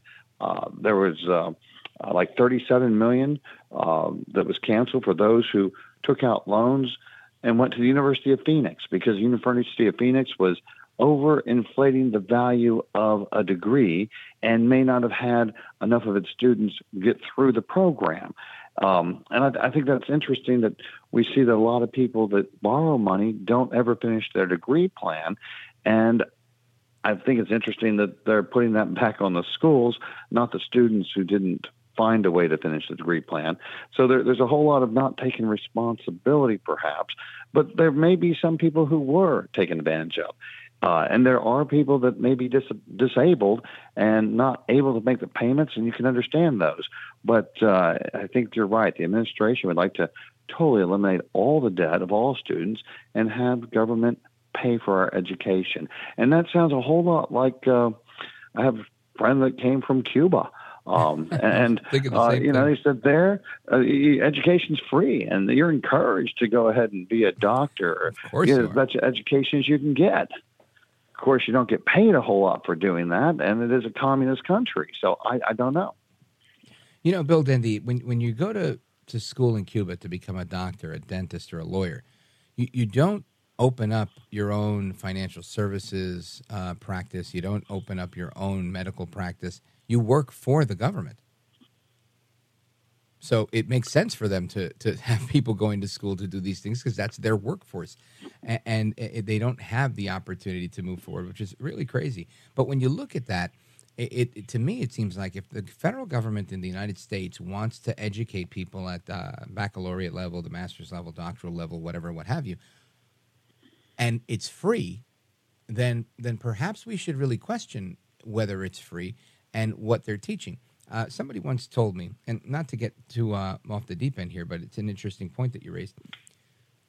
Somebody once told me, you know, not everything is bad about communism. And when you look at the the Castro regime, when they came in, literacy rates and children's uh, children's literacy rates skyrocketed. And a, I thought to myself, a, anybody could cook the, the books and come up with any numbers they want. But B, the reason kids were reading so much was because Castro made it his business to make sure that they were teaching about Castro and how great he was and how bad the imperialist Yankee Americans are. And and it, this was their way of obviously um, you know re-educating people to their communist ideals. And I just think to myself, we see so much with the rise of um, different types of uh, philosophies, whether it's the, uh, the, Marxist philosophies or others that are in um, our institutions of higher learning that it makes me think once the government really has control by way of you know forgiving debt that people borrow, et cetera, et cetera. Um, there's, I, I guess I'm trying to say, I think they'll have total control of what people learn, and it already almost seems like they have total control. You know what I mean? Well, I think it's interesting that they are now putting in place programs so that you don't borrow more than your degree can sustain. And this may be good in that I know that for my own son, who's 21, we talked about that not all degrees are going to be financially equal when you come into the marketplace. Yeah, that for sure. some degrees people are going to pay you to have, and other degrees uh, you're going to have just because you enjoyed learning that medieval literature or uh, might want to go teach philosophy. But uh, uh, the, it's not that you shouldn't study, but you should be aware of the financial clout of each degree so that you don't get yourself in an upside down situation where you're borrowing money with the belief that uh, you're going to be able to earn as much as a chemical engineer earns uh, with a uh, uh degree in humanities, perhaps. But I think that education for the person to make an informed decision and then do what their heart calls them to do is the freedom that we've enjoyed here in America uh, that you don't want to give up. And you also don't want to give up the ability for people to have um, uh, to, to, to go from the lowest economic strata to the highest, to be highly rewarded if they are able to produce something that's great for the economy. And, and it, it, gives you that edge, it gives you that uh, creativity, uh, it creates an abundance. Um, I think that if you look at the final regimes of the workings of communist countries, yes, they can drive. Uh, various things in a hurry. Uh, I was in Cuba in 2021, Everybody had a mask. They do wait in line. Uh, they all got their uh, uh, uh the the vaccines, no, one after the other. They're, they're, things happen quickly in a communist country, and that's kind of good. But then again, there was no food on the shelves. There was no entrepreneurial spirit. Uh, there wasn't any reason to really want to do a whole lot more because even if you did do all that extra study and you became the doctor, you didn't make all that much more than the trash collector. And so you kind of took away a lot of incentive for people to do more and to give back to the economy. So there there is all that negative, and, and I think that we're talking about that kind of philosophy. It's not just students that have borrowed a whole lot of money, and it's not just the students themselves. And we're talking about this 1.7 trillion dollars, and how are they going to pay it back, and should they have expected to have it forgiven, and maybe they weren't responsible at the front end. I, I hear arguments on both sides, but keep in mind this is $1.7 trillion. We also have over a trillion dollars in credit card debt. This stuff has mushroomed since 2008 when we had like 600 billion in those areas. And if we start seeing defaults, uh, there are economists who are saying that this may be the domino effect or the straws that are starting to add onto the camel's back that may cause a collapse in our economy, a recession that would impact everybody. Yeah. And that that's the fear I think that most of us have. Folks, we're on with Bill Dendy, he's a financial advisor with Raymond James, and we're going to continue this discussion. And I want to continue pulling on that particular thread. What happens when uh, the crows come home to roost with all the consumer debt that we've amassed? That's that's reached uh, an epic level, as well as our national debt. We just hit thirty-three trillion dollars for the first time. We're borrowing two trillion dollars just to cover the interest on the thirty-three trillion that we owe now. It, it, these are astronomical numbers. I don't even know how many zeros those are. I've never had to count to a trillion. But folks, stick with us. We're coming right back with Bill Dendy. It's America at Night with me, Rich Valdez. This is America at Night with Rich Valdez. Call now 833 4 Valdez. That's 833 482 5337. 833 4 Valdez. That's Valdez with an S.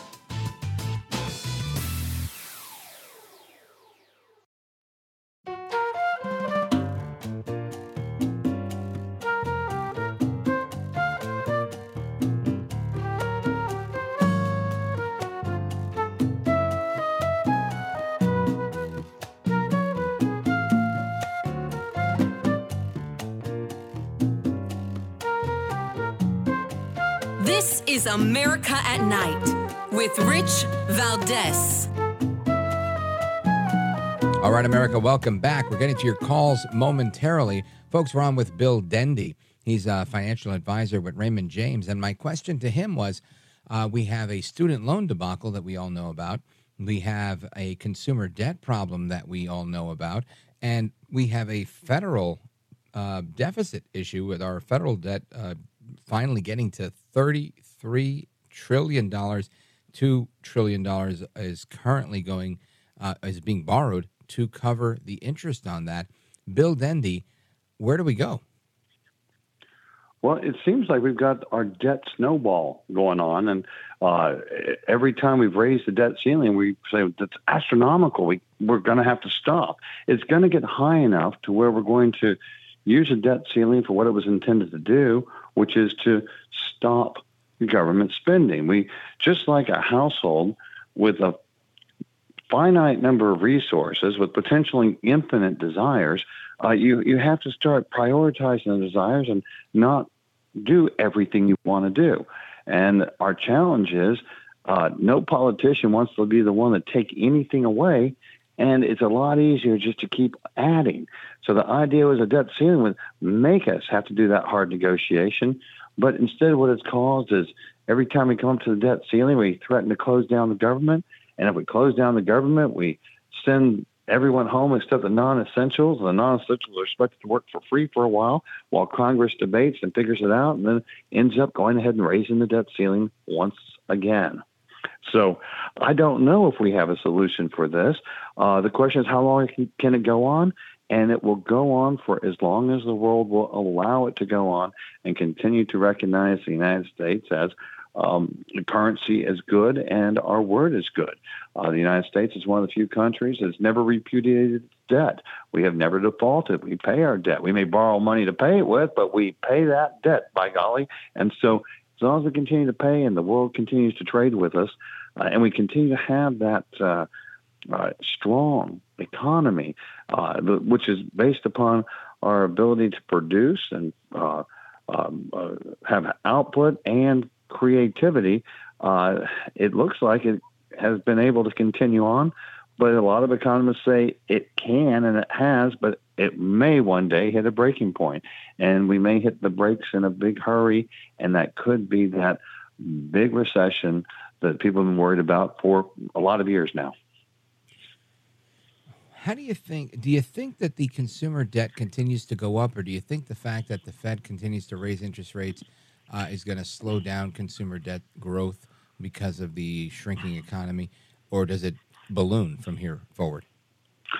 Well, it's kind of interesting that for a lot of consumers, as the cost of things was going up, uh, you know, over two years, we looked at uh, uh, almost a 20% increase over that two year period on most uh, things that consumers consume. So if, if they were seeing their cost of things go up by 20%, but their salary is not going up by nearly that much, right. uh, with almost every dollar already spoken for, uh, a lot of folks turn to their credit cards to maintain their lifestyle. Uh, they they didn't do the old what's our needs versus uh, our wants and and make some hard decisions. They did the easy thing, which is to use the credit card. Unfortunately, in order to slow down the inflation, uh, the Fed raises interest rates. And credit card debt, being variable interest rate debt, got more expensive to carry each dollar. Uh, variable interest rate mortgages got more expensive at the same time that everything else was costing more. So it was like a one two punch for the consumer. And we had the credit card debt. Once again, as we mentioned, rise up over a trillion dollars. Uh, you eventually reach the point where people have to finally have that rough conversation with themselves and mm-hmm. figure a way to stop this rapid accumulation of debt that they may not be able to pay back. And it'll happen one way or another. They will either default on their payments and the credit will go away and they will be forced to make a decision, or they will consciously make a decision that I'm not going to keep wasting this many dollars in interest each month and I will start uh, slowing things down. But either way, it's going to probably create more of a slowdown. And that's what the Fed wanted. The Fed wanted us to slow down our right. demand. Seems to be working. All right, Bill Dendy, stick with us. Uh, we're coming right back. We're on with Bill Dendy, financial advisor with Raymond James. Don't move a muscle. This is America at Night with Rich Valdez.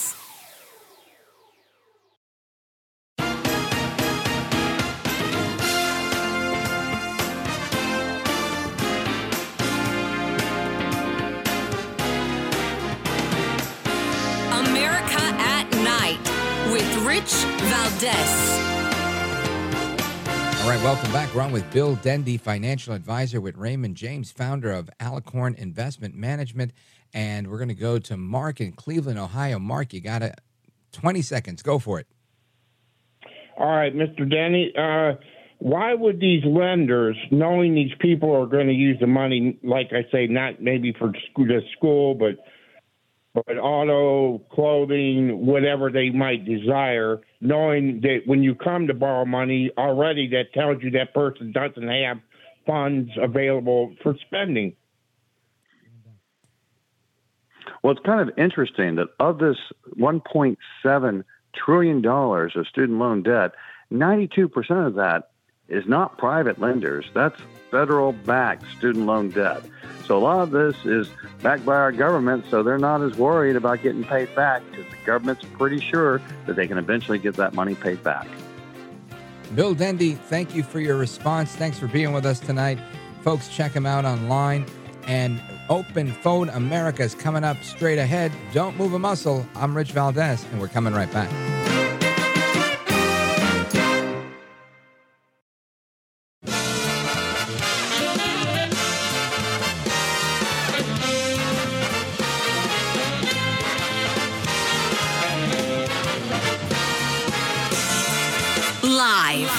From the city that never sleeps.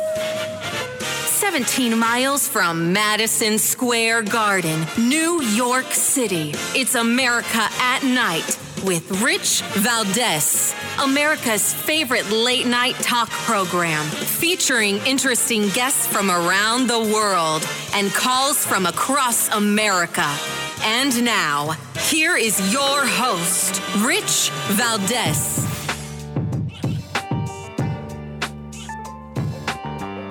Hi there, good evening, and what's up, America? I am Rich Valdez, Valdez with an S at Rich Valdez on all of the social media. And this is the third and final hour of the program where you get to call in and be heard on whatever topic you like. We've had some really interesting discussions. We had Congressman Matt Gaetz on earlier, correcting the record, um, firing back at his critics. And uh, it was a pretty good discussion. If you missed it, check it out at Rich Valdez, America at night.com. That will be up shortly, right after we wrap up this hour. And we also had some uh, excellent conversation with Lee Smith, who uh, had an, a really good piece on this Iranian spy who's apparently working in the Pentagon, chief of staff to the uh, deputy secretary for operations. And that's just crazy.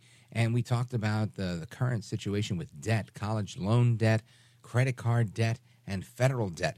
We're in bad shape. Hopefully, it gets better. Now, I want to talk about Biden. I started off with this a little bit earlier. Last night I talked about it as well. We have Biden building 200 miles of border wall, saying that, sorry? 20 miles. I keep getting that number wrong. Two feet, 20 miles, 200 miles, whatever it is. And whatever the case is, 20 miles of border wall. And he's saying, no, they're doing it. I got my hands tied. It's, it's Congress forcing me to do it. Uh, it's the Trump administration forcing me to do it. Uh, yet it's he that had to waive these 26 federal laws to get it done. Uh, but he's out there today with Alejandro Mayorkas and KJP. They're all out there saying, no, no, no, no, no, no, no. They're twisting our arm, folks. They're twisting our arm. Listen to this. I'll answer one question on the border wall. The border wall, the money was appropriated for the border wall. I tried to get them to reappropriate, to redirect that money. They didn't. They wouldn't. And in the meantime, there's nothing under the law other than they have to use the money for what it was appropriated. I can't stop that. Do you believe the border wall works? No. And that's another episode of the powerless president, Joe El Barroso Biden. Uh, he, he can't do nothing about it. I don't believe him for a second. Listen, I want the border wall, but I don't believe Biden for a second. I think he understands that he has to control the flow of his uh, illegal human smuggling business. And that's how he's going to control the flow is pushing people to where he wants them. So he's going to build the rest of this under the guise of whatever. At least that's my opinion. Um, what do I know?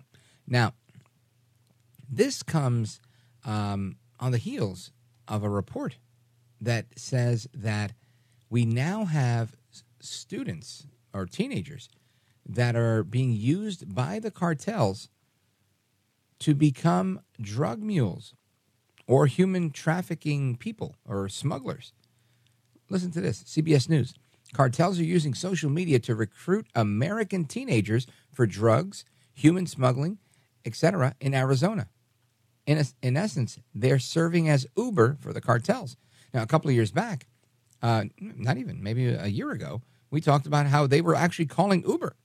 People were getting uh, to the Yuma sector and, and getting into Arizona and calling an Uber, telling them a mile marker or whatever, and voila, they were getting a ride to wherever they needed to go. That's how sophisticated this um, this situation has become.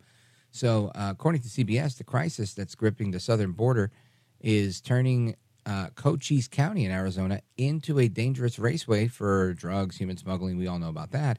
But now it involves Americans, including American teenagers who are being recruited through the by the cartels through social media. That's fascinating. Sheriff Mark Daniels, he uh, or sorry, Dannels, he says we have over hundred juveniles in at least the last 18 months that we've apprehended in this county smuggling, all the way from the age of 13 and 12 years old, um, driving their grandma's car, a friend's car, mom and dad's car, all the way down here, and they're they're being recruited through social media. I think this is crazy. I mean, uh, I, I could not imagine. Hey, Dad, I want to go hang out tonight. Mom, can I borrow the car? Sure, honey. Uh, I'm just going to be down at the border smuggling some humans. Absolute insanity. If this is not out of control, I don't know what is. We heard about the kid that got his arm caught in a, a mechanical uh, chicken separation machine at a chicken factory. Turns out the kid's in the country illegally, has no family in the country. This is slave labor being brought across the border just so that whomever chicken company can have cheap labor. And Joe Biden allows it. Unaccompanied minors, we got a lot of men, asylum seekers, everybody's looking to. No. Keep building the wall, build more wall. I mean, this is the only, not the only way. I mean, there's a lot of ways. The number one way is for, to allow the federal law enforcement that's at the border to do their job, Border Patrol. Uh, they have to be able to do their job. And sadly, this is where we are. So I want to go to your calls and get your uh, your thoughts on everything we were talking about tonight. Let's go to Kim, Shields, Michigan, KDKA. Kim, go right ahead. Good show, Rich. Um, what you. I was calling about is this Biden. All of a sudden, he urgently needs 20 miles of border wall. When, like three weeks ago, I heard a story. It was on a number of my shows that Biden, the Biden administration was scrapping the the expensive 30 foot metal fence panels that uh, were like laying out in the desert resting. Yeah, they got they, they got damaged because of the elements. Yeah, and he was scrapping them like guys that go around with their pickup truck uh, on trash day. He was scrapping those for pennies on the dollar. Now all of a sudden he needs 20 miles. I don't know what this is. I don't I think Biden, you can't believe a word he said, and Mayorkas is is even worse, and KGP is is so unbelievably dishonest. But um, they can't clean this up. Um, you know what I mean? They could even if tomorrow Biden wised up and shut down the southern border. There's already seven between seven and eight million illegals that came in, in in the last almost three years. They're not going anywhere till President Trump gets back in. And even then, some experts have said that unwinding what Biden did in the last two and a half years could take decades. I hope it doesn't take that long. I think when President uh, Trump gets in, he could fix it quick. But they can't, no matter what Biden tries to do in Mayorkas, they can't clean this up in 13 months. People are going to see this. And I say to Texas and these other states that are busing them, keep it up, keep it up. Every city you can think of. Now they're talking about um, taking busloads of them to Delaware, where Biden has two houses you know, and like dumping them there. I, I say go go for it. Let the people see exactly what this nut job freak show administration did. You know what I mean? I'm with you on that one. Uh, listen, Kim, I think you're, you're you're spot on, and and I do agree. It's gonna. It, I don't even know if we can fix it. That's the whole thing. We've never really had the apparatus to deport the people that were here before the massive number of people we have now, I just don't see how it happens. Um, th- there's been all this talk about not being able to use federal law enforcement. I mean, you, you would need and like all of government, and not just federal government, I'm talking about all of every government, um, county sheriffs, local police departments. You would need everybody, uh, everybody in every capacity of government to try and do this and uh, people are going to push back saying it's unconstitutional it's profiling it's this and it's that and it's probably right. You know they'll probably see me driving down the road and pull me over hey listen brown guy are you here? Let me see your papers. I, I just don't see how they do it. I don't see how they pull it off.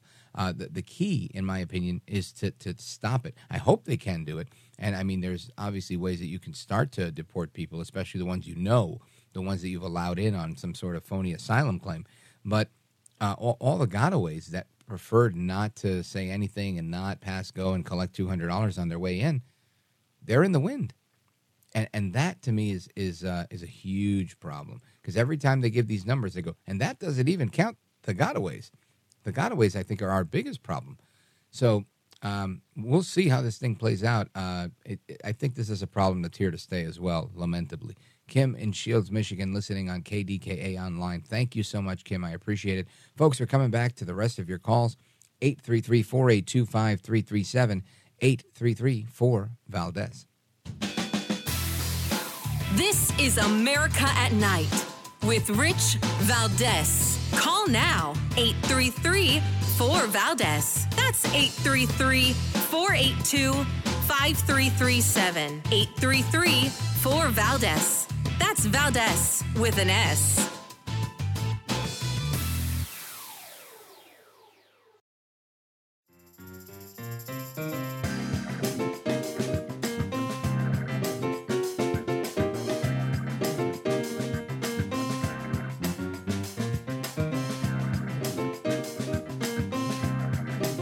He's brown, he's bald, and he's breaking it down. It's America at Night with Rich Valdez. Call now 833 4 Valdez.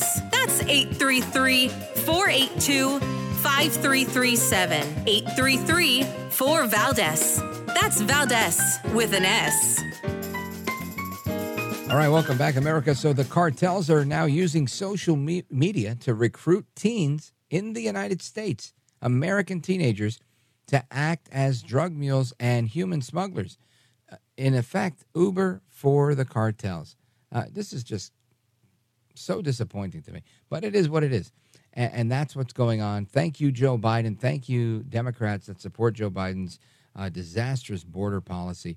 I, I can't imagine uh, what the next low will be. Uh, because, you know, I always say, you know, it's disappointing but not surprising. This one actually did surprise me.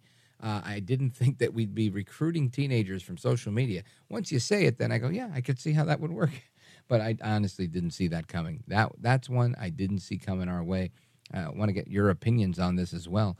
866 505 4626. The legacy line is open and ready for you. Let's go to Paul, Boise, Idaho, KBOI. Paul, go right ahead. Good evening, Rich. Hey. Thanks for taking my call. Yes, sir. Yeah, there's there's a lot of topics packed in what you just were talking about, just right then and there. But I, I think the thing that struck me the most when Biden took office and the uh, the deaths that started with the fentanyl, it started to get worse and worse and worse, and the bodies are just seemed to piling up. It, it to me, it was almost like Joe Joe Biden was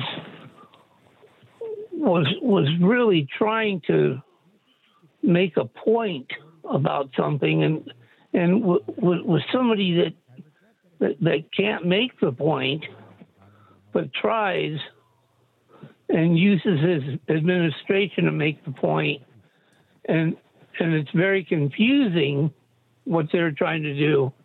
I thought that he was complicit with the fentanyl coming over the border. Um, the, the numbers seem to, to jump from, oh, I think it was 90,000 to this last year, they jumped to 111,000 deaths from Yeah. fentanyl. And, and it's not it's not the kind of fentanyl that, that hospitals use. It's it's something that's a lot stronger and it, it can be cut up and put in every kind of drug Yeah. that, that's used by drug abusers. So people that are, Hundred that are percent. taking one kind of drug or taking what what they think is something that doesn't have it in it, and it's got it in it, and it's killing them. And Paul, I think you're 100% right. You know, what's happening now, uh, again, my, my take on this is that Biden is half, I don't care, and the other half, compromised. Where somebody's leveraging him one way or another and getting him to do what they want to do. You know, some people, there are, listen, there's a lot of people out there, and, and I'm going to make an example that some people may get mad at and some may not. Uh, I know a lot of people growing up, and even now that I have kids that, that you know, uh, teenagers and young adults, there's a lot of people that say things like, look, they might as well drink here at home with me. I'd rather them drink here at home with me or whatever. I know people that, that have been using marijuana for a long time, and they'll be, you know what? I, I hope my kid's first uh, time smoking weed is with me rather than doing it in the street. You never know. Right? So there are people that take that, that uh, approach to things. And I feel like Joe Biden's doing the same thing. Look, they're going to smuggle people anyway. Look, they're going to bring in drugs anyway.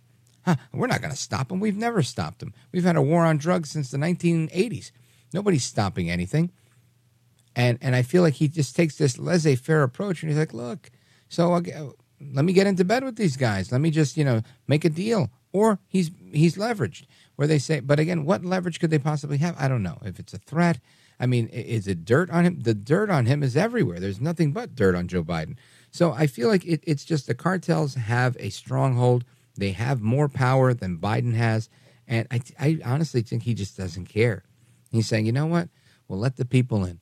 We'll let them in. I got hairy legs. He just wants to let people in, and and hope for the best because he's thinking, look, I'm almost out of here.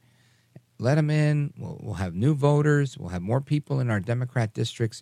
Uh, the apportionment will be different because now we'll have more people in the district, and it, it's a win for everybody.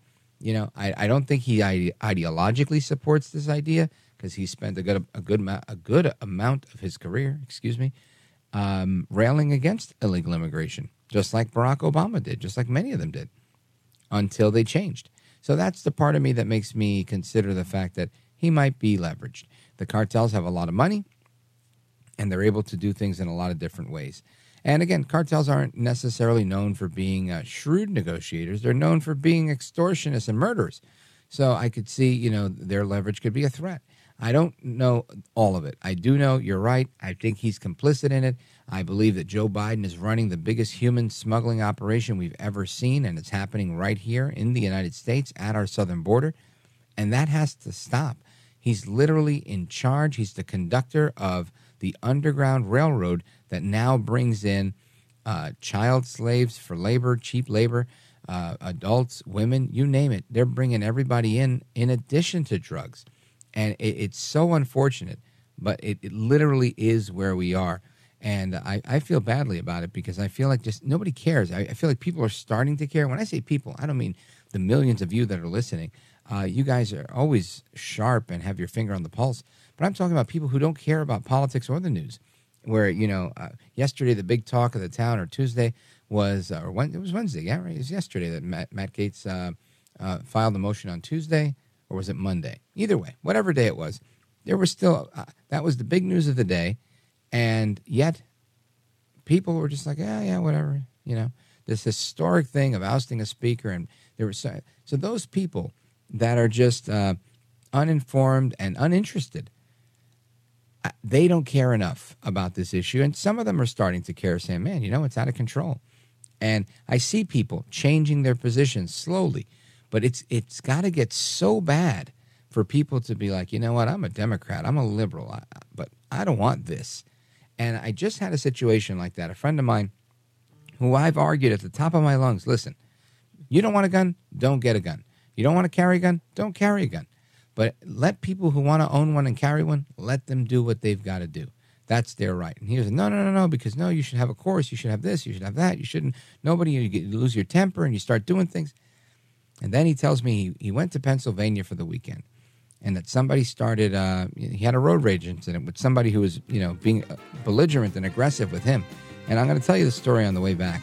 Uh, and again, if you want to join the conversation, feel free. We've got calls right now from Florida, New York, California, Vermont, and more. 833 482 5337. 833 4 Valdez. Stick around. I'm going to tell you what my buddy, it's actually my buddy from the restaurant. Uh, we were just talking today over lunch, and uh, you're not going to believe what he told me. Don't go anywhere. I'm Rich Valdez.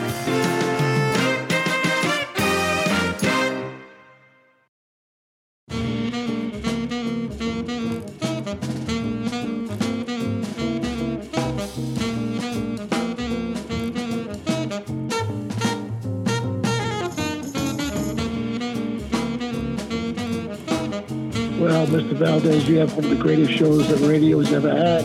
America at Night with Rich Valdez. Call now 833 4 Valdez. That's 833 482 5337. 833 4 Valdez. That's Valdez with an S. And I regret that it got to this point. Honestly, I gave a very serious speech on August 31st on the House floor, and I laid out the things that the Speaker had to do. And I stressed that it was within Kevin McCarthy's total control whether or not he would face a motion to vacate. Because, contrary to what you've heard from my critics, I wasn't making demands on Kevin McCarthy to compel some sort of action from Joe Biden or the Senate, some impossible task, right? It's not an impossible task for the House of Representatives to put up a balanced budget like he promised. All right, that is Congressman Matt Gaetz on the program earlier uh, saying that he regrets the way this turned out. And um, again, not that he doesn't regret what he did, he regrets that it had to come to this. And uh, I have to agree, it's a regrettable situation, but it is where we are. And if you want to listen to the entirety of that interview tonight, we did it live at 10 o'clock uh, with uh, Congressman Matt Gaetz. Check it out at Rich Valdez, AmericaAtNight.com. You can also subscribe to the podcast and uh, check the little check to have notifications, automatic downloads. This way, it's there for you whenever you want to listen to it. And you could listen to any episode uh, that we do here at America at Night. Any interview you may have missed, you can check it out anytime on demand, absolutely free. Just go to Rich Valdez, AmericaAtNight.com, and feel free to share it with a friend. Now, let's continue. Uh, I wanted to uh, get your opinions on that and on the fentanyl and the cartels and all of this crazy because – I find it just insane that the cartels are in such control, not only of the border, but of the entire drug operation. And it, it, it should not be that way. You know, there's a war on drugs, right? So we should be, in effect, having a war. You know, we, we kill some of them, they shoot back. You know, we're not doing anything to stop this except exacerbate it by opening the border actually physically opening the gates. And there's video of that. And I think they've even admitted as much that they've done that. And this is where people need to know what's going on. Because ultimately, people will change their opinions. As I told you, my friend, this was more on, on the crime than on the immigration, he was already kind of turning on immigration when he was telling me he's Cuban, came from Cuba on a jet ski to Miami, uh, or Key West rather, and he's telling me we have to stop bringing the Cubans in. And I said, well, why? that sounds racist, sir. And he said, no, it's not. He said, I came here to work and I'm, I'm working and I made a business for myself and I'm doing what I got to do. He said, there, this is just like the Mariel boat lift uh, back in the 80s, where they're sending the worst of the worst in Cuba and they're sending them here. And I said, well, you know, when Trump said that, you guys got all angry, right? You and your liberal friends. and he, you know, he turned to me and said, he said, well, no, Trump said that the Mexicans were rapists. I'm telling you that these people are people from the street, people that were probably going to be incarcerated. And uh, Cuba's just like, hey, do what you got to do. Now, this same individual, good friend of mine, tells me he's in Pennsylvania over the weekend, and uh, somebody's you know honking, driving aggressively, um, flipping him the bird, and and he's going at it with the guy. And while he's driving, his wife decides to call the cops, and she's like, "Oh, there's a guy. He's like trying to you know uh, cut us off, and he, he's not leaving us alone." And the husband was retaliating uh, and, and being just as aggressive. And she says, No, the, the cops are telling us to pull over to the right lane and keep going and give him the mile marker. So as he pulls over to go into the right lane, as his wife is telling him to do because she's on the phone with the cops, uh, he finds he tells me the guy thinks that I'm retreating from him, so now he's even more aggressive and chasing me. And and he says, you know, now the guy's um, throwing things at me. He had a bottle of water in his car. He throws it at, at, my car. Uh, we're on the highway and we're you know right next to each other, uh, driving at the same speed. And he's yelling and he's got his hand out the window and all sorts of stuff. He said the guy was just livid with him. And, he says, you know, I have my my wife and a family member that's visiting from Chile in the car and they're going at it and they're having this big ordeal. And he's like, I want to retaliate, but I have two women in the car with me, and you know, I, am trying to you know work with with uh, with, with his spouse and whatever. And ultimately, you know, he says uh, they keep going and they keep going, and, and he says, you know, and that's when it occurred to me that my wife's on the phone calling the police. This man is here trying to run me off the road, throwing everything in his car at me. And the only thing I have to protect myself is a cell phone to call the police that are saying we're on our way. And he said, I'll tell you, at that moment, I realized I need a right to carry a gun with me. He said, if I had the gun with me, I said, well, you know, again, you live in New Jersey and visiting in Pennsylvania. So, uh, according to the current gun laws, you'd be in some trouble, right? Because you'd have to have your gun in the glove box with your ammunition in the trunk. And good luck pulling over to the guy that's trying to run you off the road and kill you and saying, Excuse me, sir, hold on. I'm going to load my gun uh, and then I'm going to try and defend myself.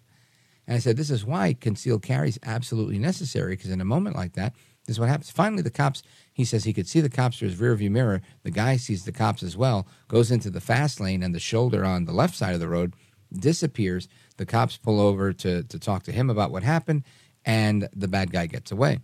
And the cop reassured him that they had already gotten the plate, and there's cameras everywhere, and they have other cops on the road, and that they're going to catch him a little bit further up ahead. But it was just so interesting. Somebody that was so adamant about not having a, a, a gun ever and that nobody should have one went to say, no, I not only should have one, I should have been able to have it on me and loaded because in a moment like that, my life could have been in danger, that and my family. And, and I thought, wow, this is what it has to get to. People have to individually experience the, the detriment of, of leftist policies in order to understand that our rights are absolute. It's just fascinating. Anyway, I want to get back to your calls. Uh, let's go to Margaret calling from Burlington, Vermont, WVMT. Go right ahead. Hi. Hi, Rick. Thanks for Hi. taking me.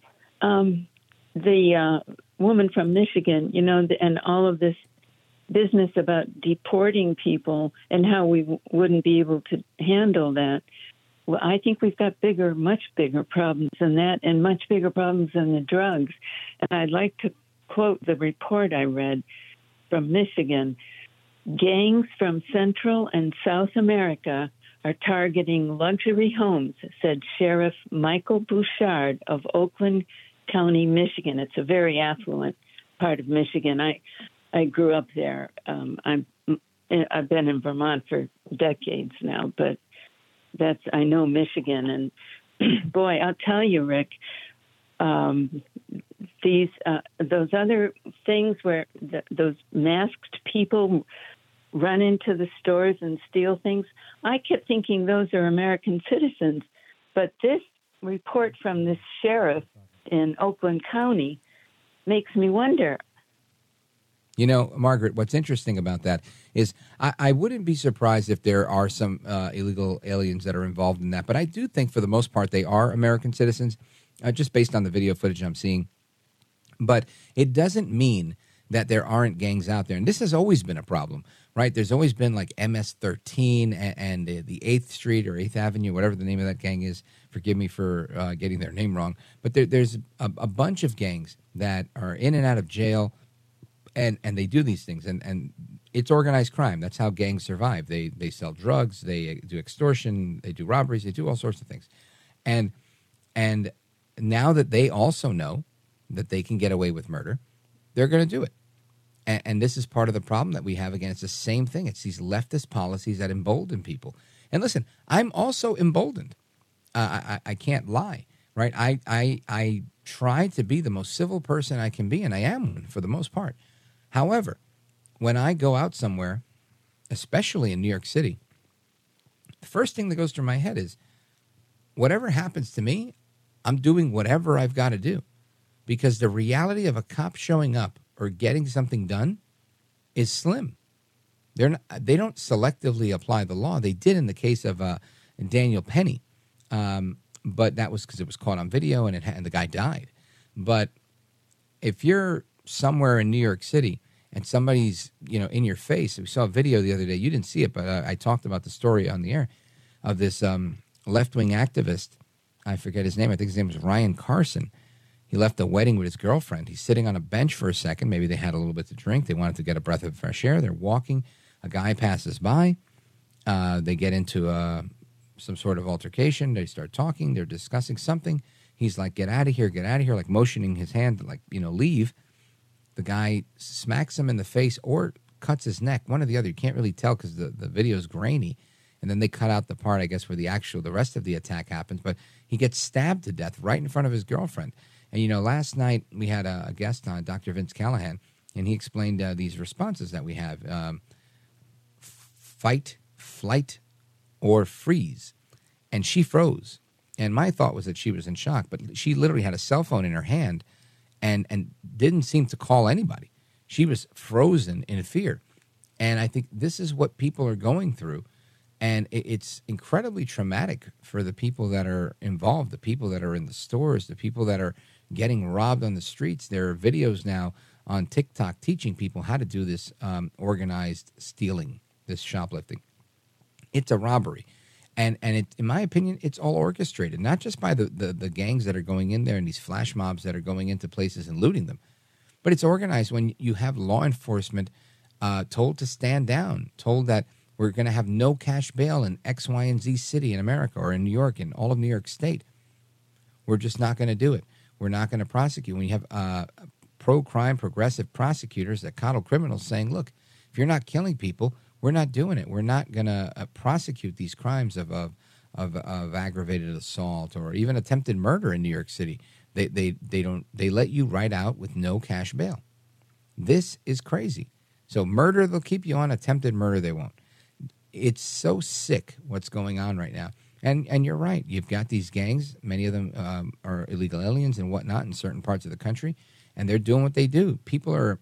Uh, there's a gang. There was a Chinese gang. There's another gang that are making their rounds around the country, stealing catalytic converters off of every car they could find. People are waking up in their neighborhood, and and their cars just are like, you know, they're super loud because they're cutting the muffler, the tailpipe, and they're taking these catalytic converters. It, there's so much crime going on, and uh, lamentably, we're not doing enough to stop it. And I think people will eventually uh, figure it out, just like my buddy did with his road rage incident uh, in Pennsylvania. Anyway, Margaret, thank you for the call. I appreciate it. Folks, there's more to come straight ahead. Your calls and more. Don't go anywhere. This is America at Night with Rich Valdez. Call now 833 4 Valdez. That's 833 482 5337. 833 4 Valdez. That's Valdez with an S.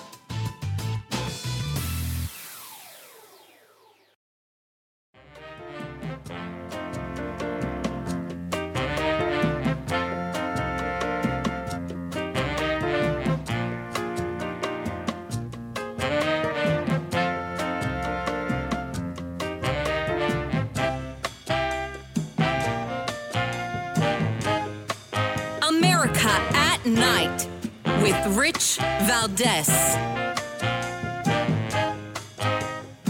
All right, America, to the phones we go, getting your opinions on all the hot topics uh, this, this evening. 833 4825 337 833 4 Valdez. Let us go to Todd, Atlanta, Georgia, WGKA. Go right ahead. Hey, Rich, uh, great show tonight. Um, I was calling about the uh, cartels, you. and, uh, you know, Bidenomics has been great for them, hasn't it?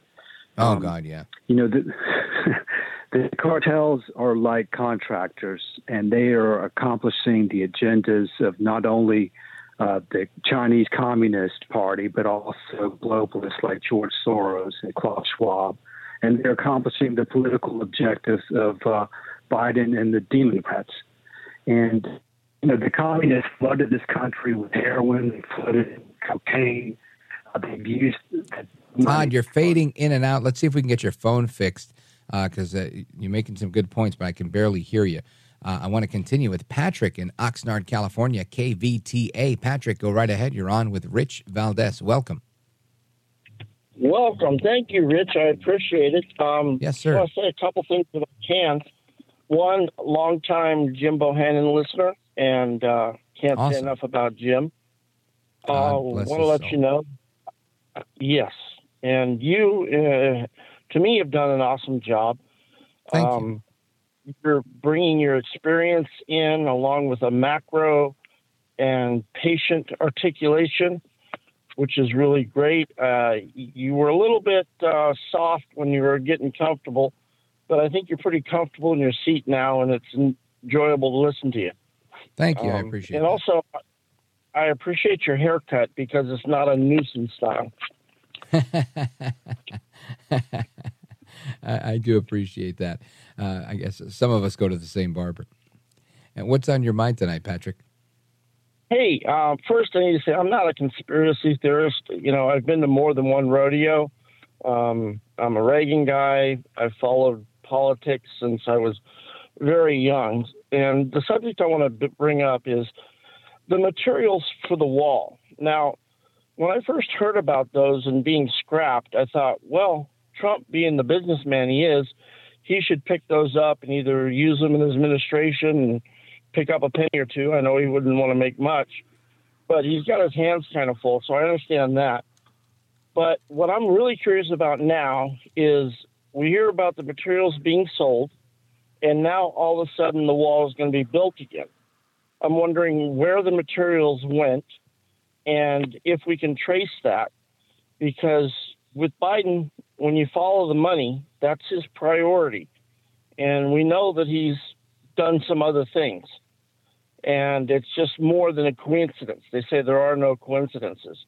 I realize that we can't have government investigate it, but I know that there's going to be some security firms and investigation firms that are, um, sorry about the background, yep. that are um, post military and a number of other ones that I would sure like to see that investigated and find out and follow the money, if you know what I mean. Sure. Listen, I agree with you on that one, Patrick. And part of what I, I think is happening is I don't think it's the same exact section of border wall. Um, if I if I'm wrong on that, then I'm wrong. But I believe that this is a different section that they're building the wall at that was scheduled to be built, and it's going to be built. Uh, the the construction that they had halted at the other place, uh, I believe, was where the, the materials went bad and they started rusting or whatever the case was, uh, and they scrapped those. So um, I, I, part of me wants to think that Biden's telling the truth that they're forcing him to do it, but I, I really just don't believe it. I think Biden can figure out a way out of a lot of things when you're president of the United States. Not the least of which is being um, forced to build a wall you didn't want to build. Uh, my my contention here is that Biden really wants to control the sections of the border that the cartel is indicating they need uh, controlled, so that they can uh, put this wall up here and make sure we're driving traffic this way. It's easier for us to bring people across, and that's it. Or we need you to put those roads in here and whatever, and put the wall there, but put a door in the wall so it's easier for us to bring people in. Either way, it sounds like a lose, um, uh, uh, a, a losing situation if Biden's the one that's in charge. Those are my thoughts. Patrick, thank you for the call from California on KVTA. Excellent station. Folks, we come back to the speed round, your calls, and more. Don't go anywhere. This is America at Night with Rich Valdez.